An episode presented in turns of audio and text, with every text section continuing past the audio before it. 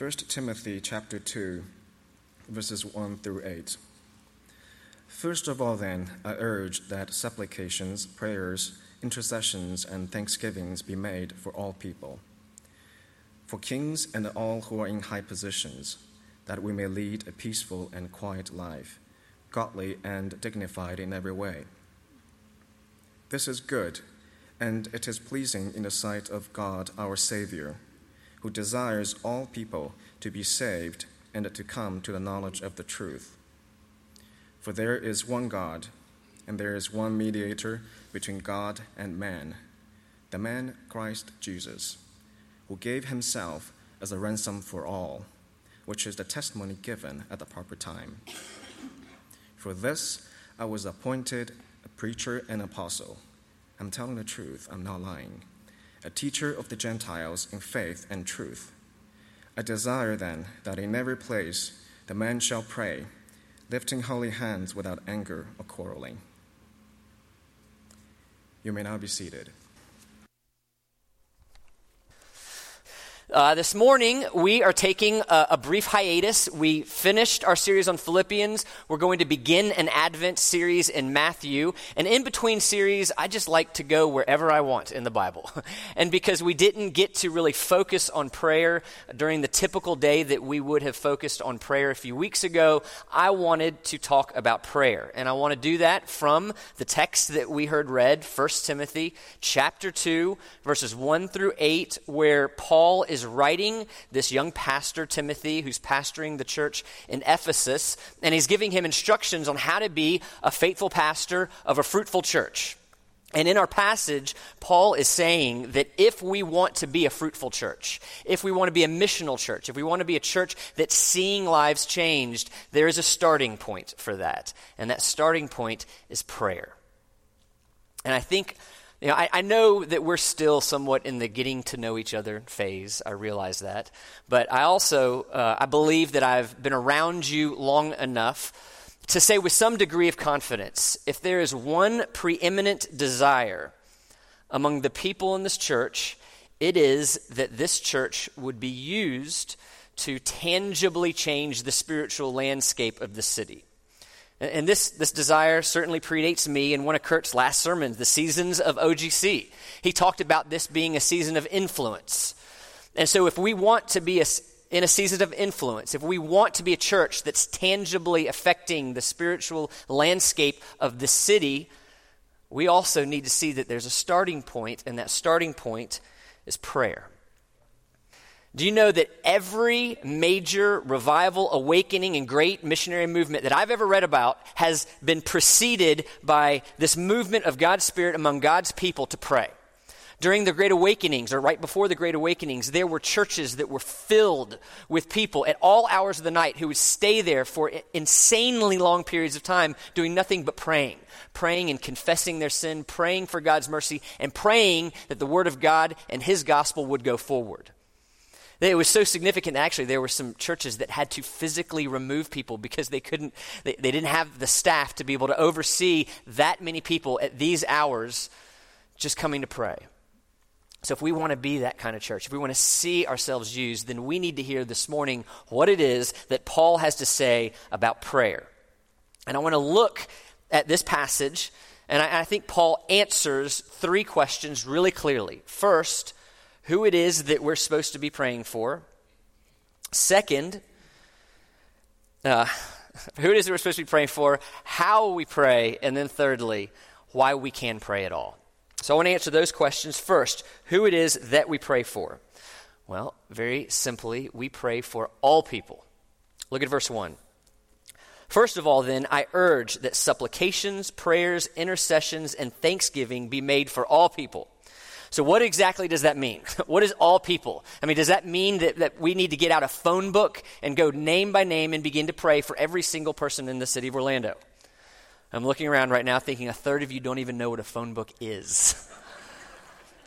I, I think we can reason enough to understand that Paul's not saying that we need to pray for every individual in our state, city, country, and world. We just that's logistically impossible. So what is it that Paul's saying? Because I also don't think on the other end of the spectrum, Paul is saying that we should just have one sweeping prayer God, would you bless all people? Amen.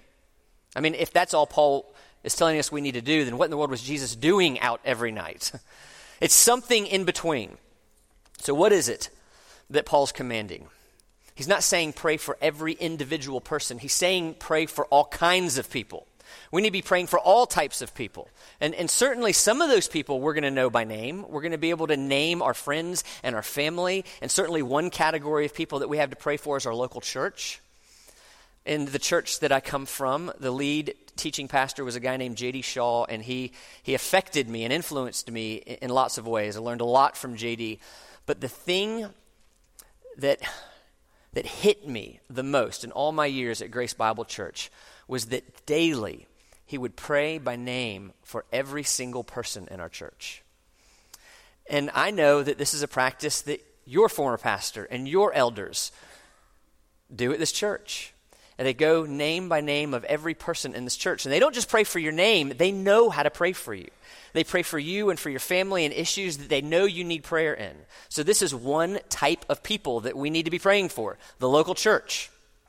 But it's not the only type of people that we're to be tr- praying for. We're to be praying for people who we don't know, or maybe don't even know their names. And so, Paul, in this passage, he actually identifies one type of people, one kind of people that we need to be praying for kings and those in high positions. So, why is it that Paul would command us, of all the types of people, all the categories he could pick, why does he command kings and those in high positions? Well, I think the really obvious answer that most of us would see is well, they influence our lives more than anybody else. And, and that's certainly true. But I think that Paul's doing something even more here than that.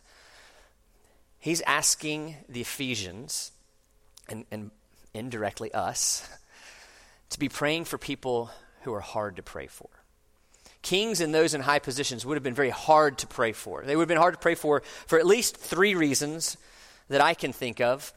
First, they would have been hard to pray for because the kings and the high officials were persecuting the Ephesian church. So, in that day, Nero was emperor. Nero was issuing decrees of persecution on Christians, and those in high positions of authority were the ones that were implementing that persecution.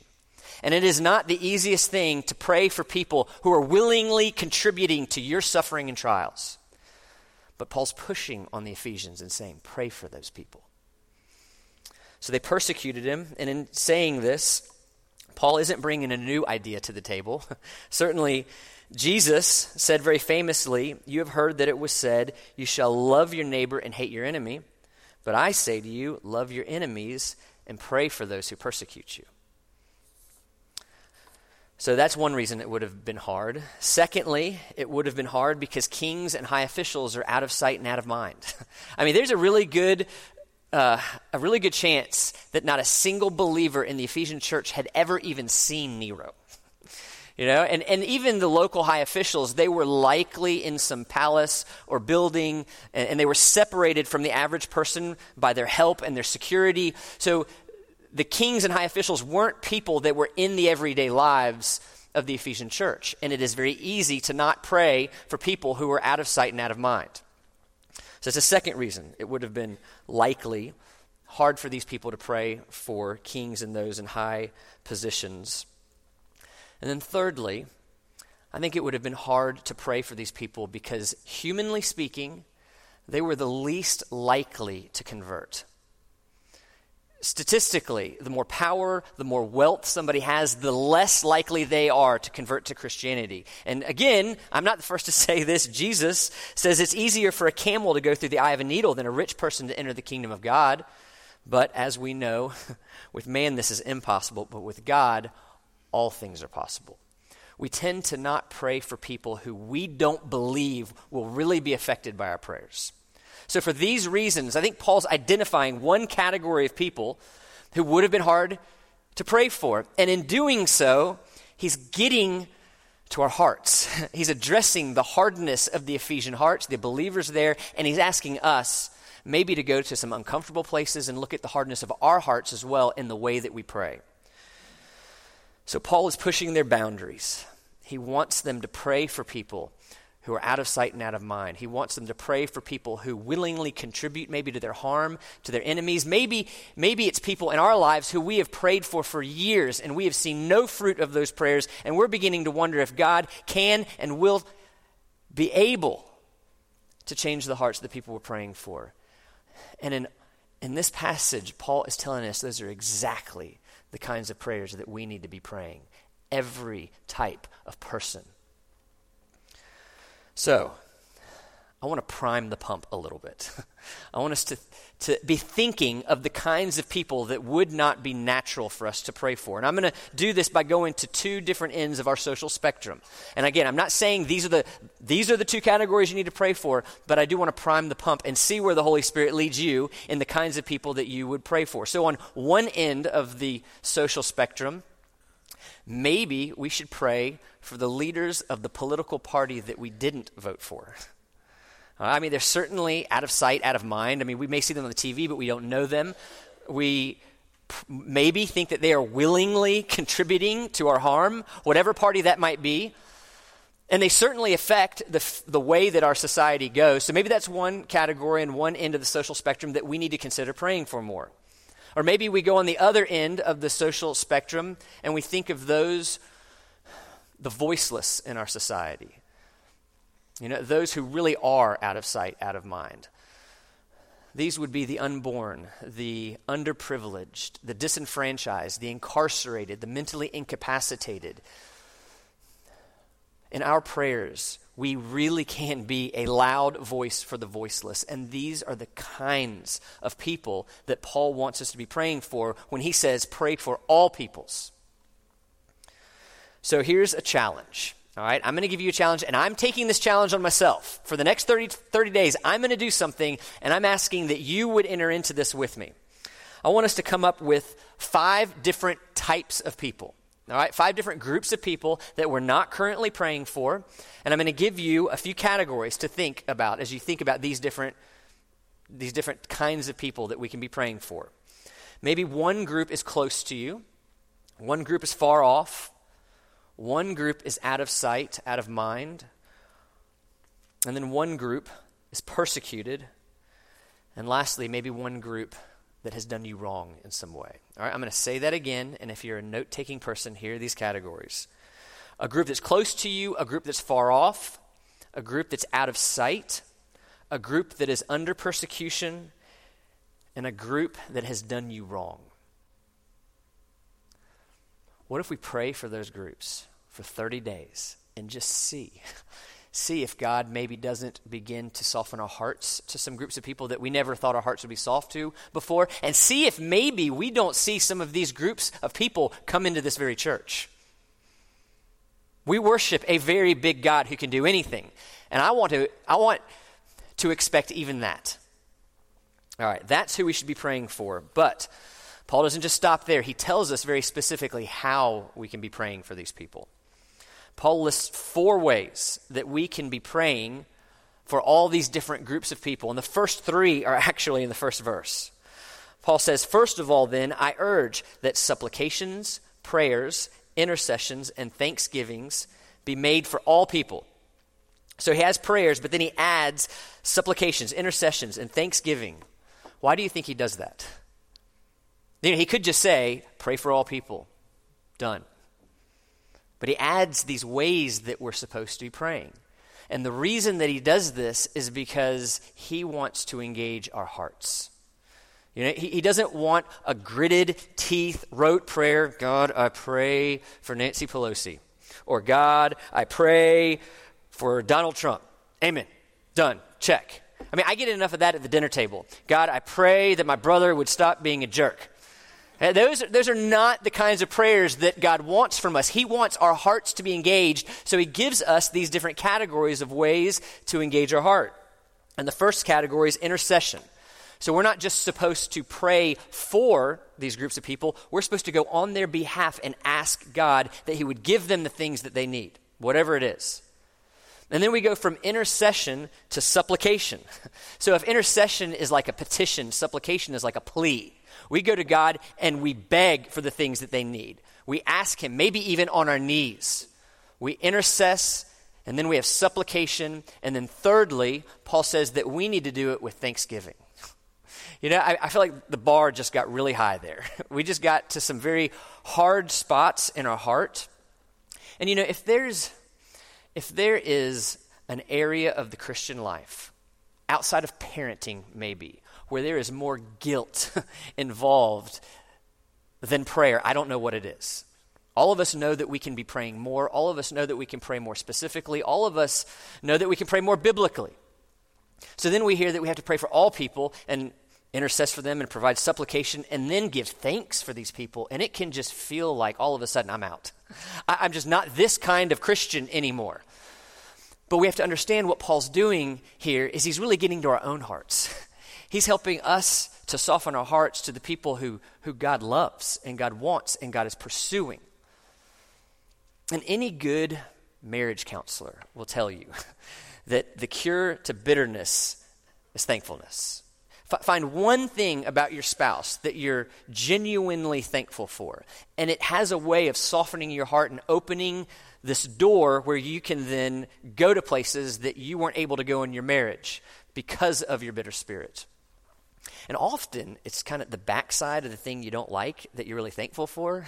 You know, if you're married in the crowd, usually the, the, thing that irritates you the most in your, about your spouse is the thing that originally you liked the most and you were most drawn to and you were most thankful for. So in, in my marriage, Angela would say she was very initially drawn to my driven nature.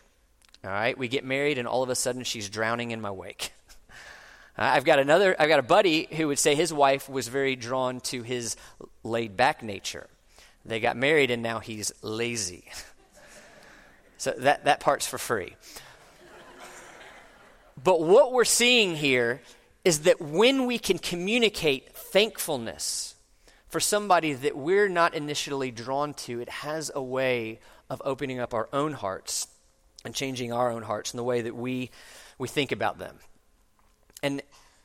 I can tell you, this isn't just a guess on my part. Right? Sometimes I have guesses. I, I, I suppose things, and I'll tell you if I'm supposing that. But here, I know that's not what Paul's doing because of one word. In verse 1, this word then. Then. First of all, then. You could also translate this word as therefore. And what do we do with a therefore? We find out what it's there for. So if we go back First of all, then, first of all, therefore, what is it that Paul's building on? At the end of chapter 1, he's building on these verses. He says, This charge I entrust to you, Timothy, my child, in accordance with the prophecies previously made about you, that by them you may wage the good warfare. And here it is holding faith and a good conscience. By rejecting this, some have made shipwreck of their faith, among whom are Hymenaeus and Alexander. So holding faith and a good conscience. All right, that's the key. That's what the then is pointing back towards. And Paul's telling us that if we don't hold the faith with a good conscience, we will make shipwreck of what we say is our faith. That's what happened to Hymenaeus and Alexander. And as a rule of thumb, you don't want to be named in the Bible. but they're named for good reason and we should be paying attention to the people who are named and why. So, the question that we need to ask is how is it that a fully engaged heart in prayer affects our holding the faith with good conscience? How do those things, two things go together? And I have to credit John Piper for helping me to see this really clearly. But think about it. So, a good conscience, a good conscience is something that does not condemn you for what you do or don't do, right? So, a bad conscience then is a conscience that does condemn you for either the things that you do or left undone. And every Christian in this room, if you've been a Christian more than five minutes, you've experienced some form of a bad conscience.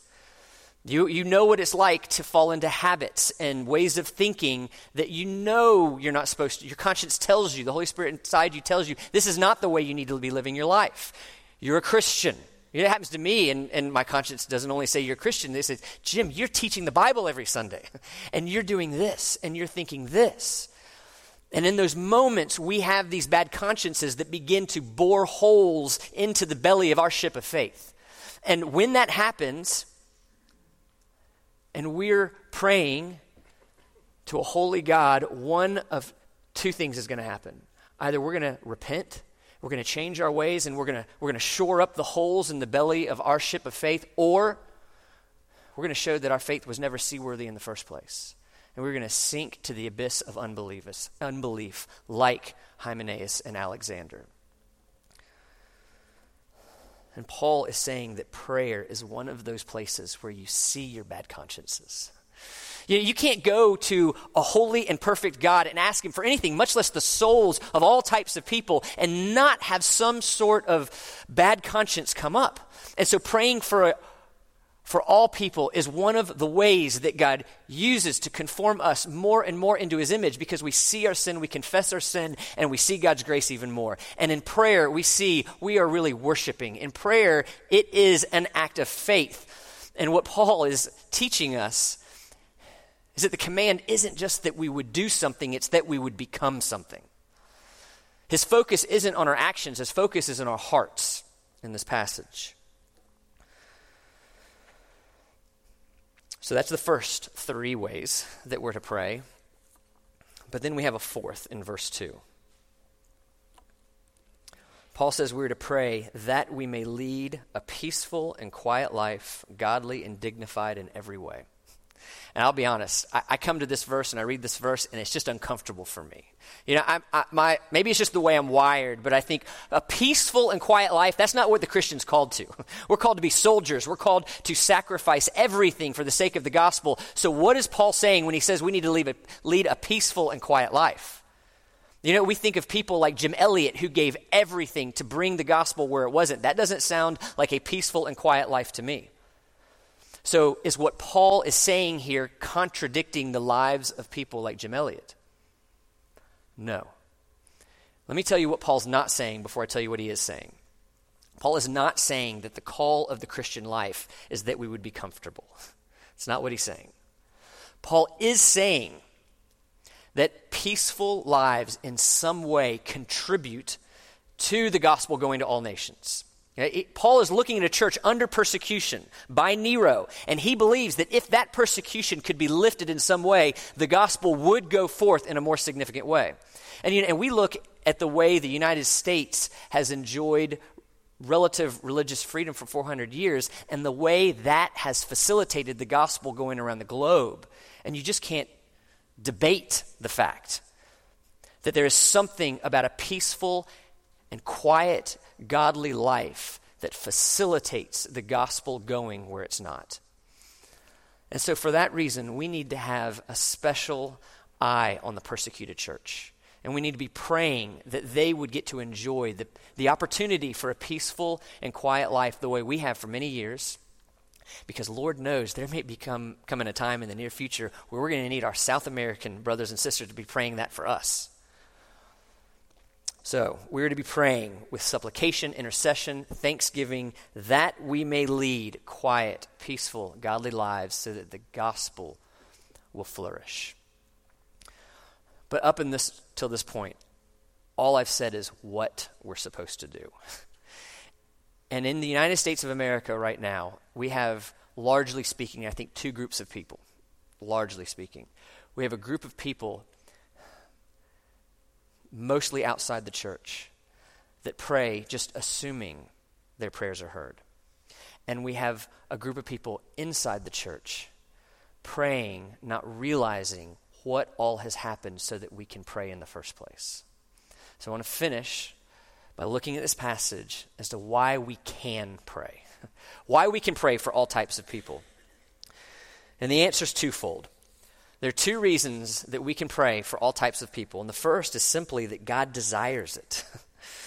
God desires it. And, and to show this, all right, I'm going to a landmine verse in the Bible. some of you saw it. I actually I watched for it. When the scripture was read, I saw some eyes come up at this one verse. There's one verse that has been used like a grenade being thrown from theological camp to theological camp, and it's this verse. You ready? And re- I'm going to read it and, and think. I want you to be remembering Paul's giving us the first part of the reason about why we can pray for all people. Because this is good, and it is pleasing in the sight of God, our Savior, who desires all people to be saved and to come to the knowledge of the truth. All right, you see the landmine part here? God desires all people to be saved. Yet we know all people aren't saved. We know that. We know there are people like Judas who are going to hear at the end of time, Depart from me, I never knew you.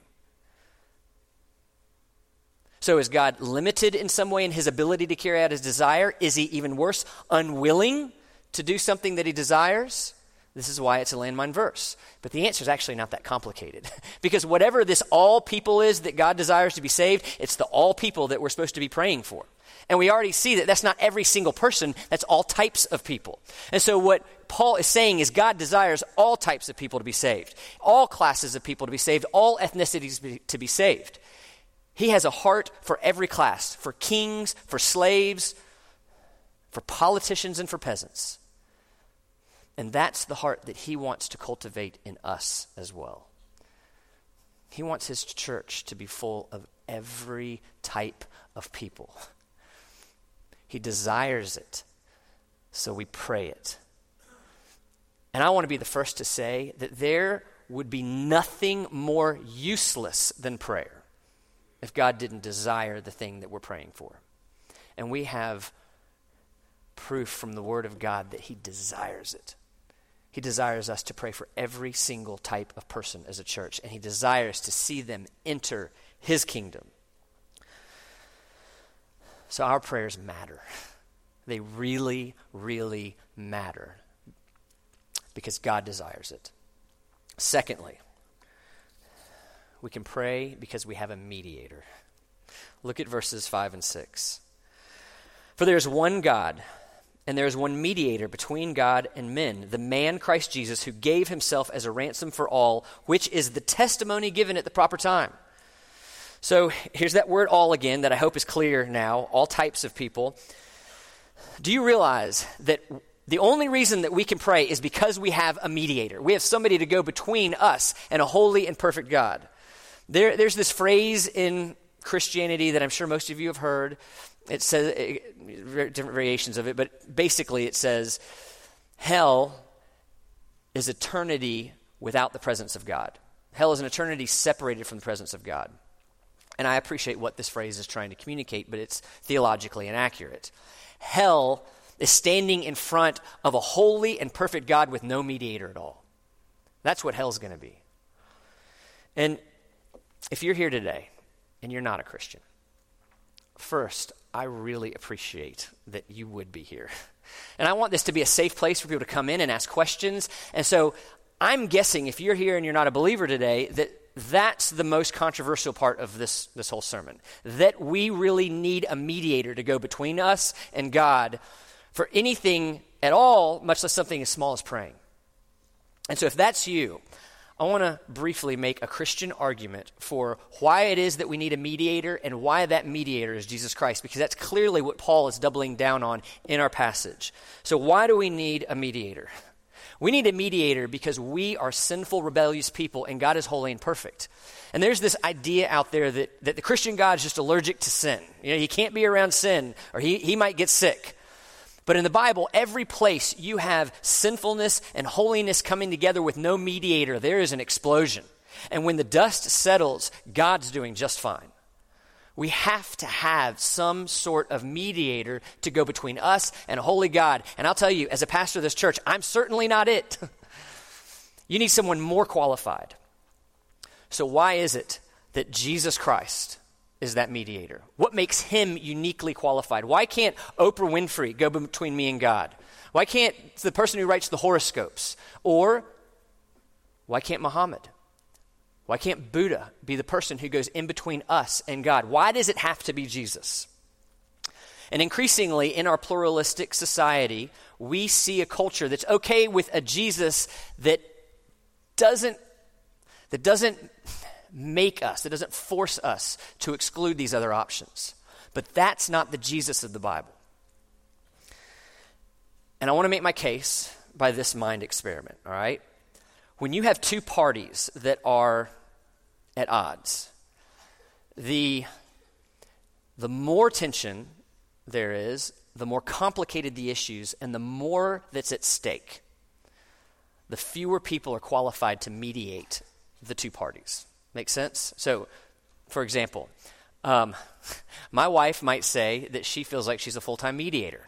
We have four little kids, and you come off a week where they're out of school, and we feel like most of the time we're mediating something.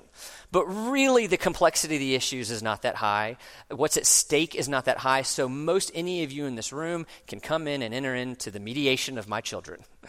And I had a few family members this week do that. So, low level, anybody can mediate. But let's, let's take something with more tension. Let's say you have two, two major businesses looking to merge. All right, there, there's so many complexities going on. There's more at stake because huge sums of money are at stake. People's jobs are at stake. So the number of people who can mediate those two entities is much smaller. Okay, then you go up, and let's say two countries are about to go to war.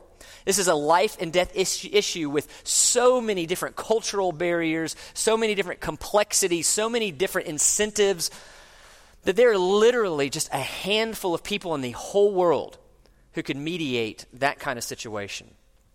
And then finally, we get to mediation between a holy God and sinful people, and everything's on the line. The distance between the two could not be more significant. And so we are left with truly only one person who can mediate at all because there's only one person who has ever come fully man, fully tempted as we are, uh, able to sympathize and understand with everything that we could bring to the Father, yet fully God without any sin, fully able to confidently approach the throne on our behalf because he is fully God and fully man. And he has fully bridged that gap by coming down here and trading places with us on the cross. We get everything he earned, and he takes everything we earned on the cross. Our Lord endured the full presence of God on the cross with no mediator. And because of that, he is the only one qualified to be our mediator. So, my question for everybody in this room is Do you have a mediator? The Christian hope is that all of us would be able to say yes. And if you don't have a mediator today, today can be the day that you get one. Jesus wants to be your mediator. God desires all people all types of people to come into his kingdom. And then for the believer in the room, in addition to being the reason why we can pray, Jesus is the proof that God desires all types of people. Because he came here at great cost to himself to be able to secure that desire. And we can know that God is going to follow through on his desires. So, this passage is about prayer. This passage is about developing a missional church and softening hearts inside of this church so that we would really want to pursue people the way that God wants to pursue people. So, I want to finish by doing something slightly differently. I want to finish by giving us an opportunity to think about maybe two types of people that you don't normally pray for. Two categories.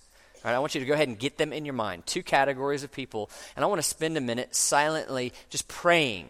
I want to implement right now the kinds of, the, the, the very things that Paul is teaching to the Ephesians, and obviously by way of the Ephesians, us. So get those two types of people in your mind, and let's pray.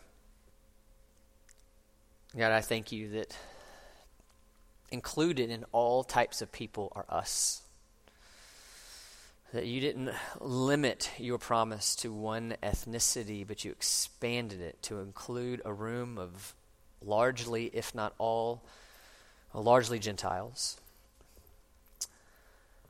And God, I, will I'll come to you this morning and pray for the two groups that came to my mind. I, I want to pray for my neighborhood that I don't pray for enough, and very specific neighbors who, uh, who I know are not believers, who don't go to a gospel believing church. And I want to pray that you would move in their hearts and, and make it possible for, for the gospel to go into our neighborhood through us. And God, I want to lift up the people of the island of Sentinel that many of us read about this week in the news. Uh, a truly uh, secluded tribe of people on an island the size of Manhattan. I don't know all the ins and outs of what Jonathan Chau was doing, but it seems like he wanted to take the gospel there.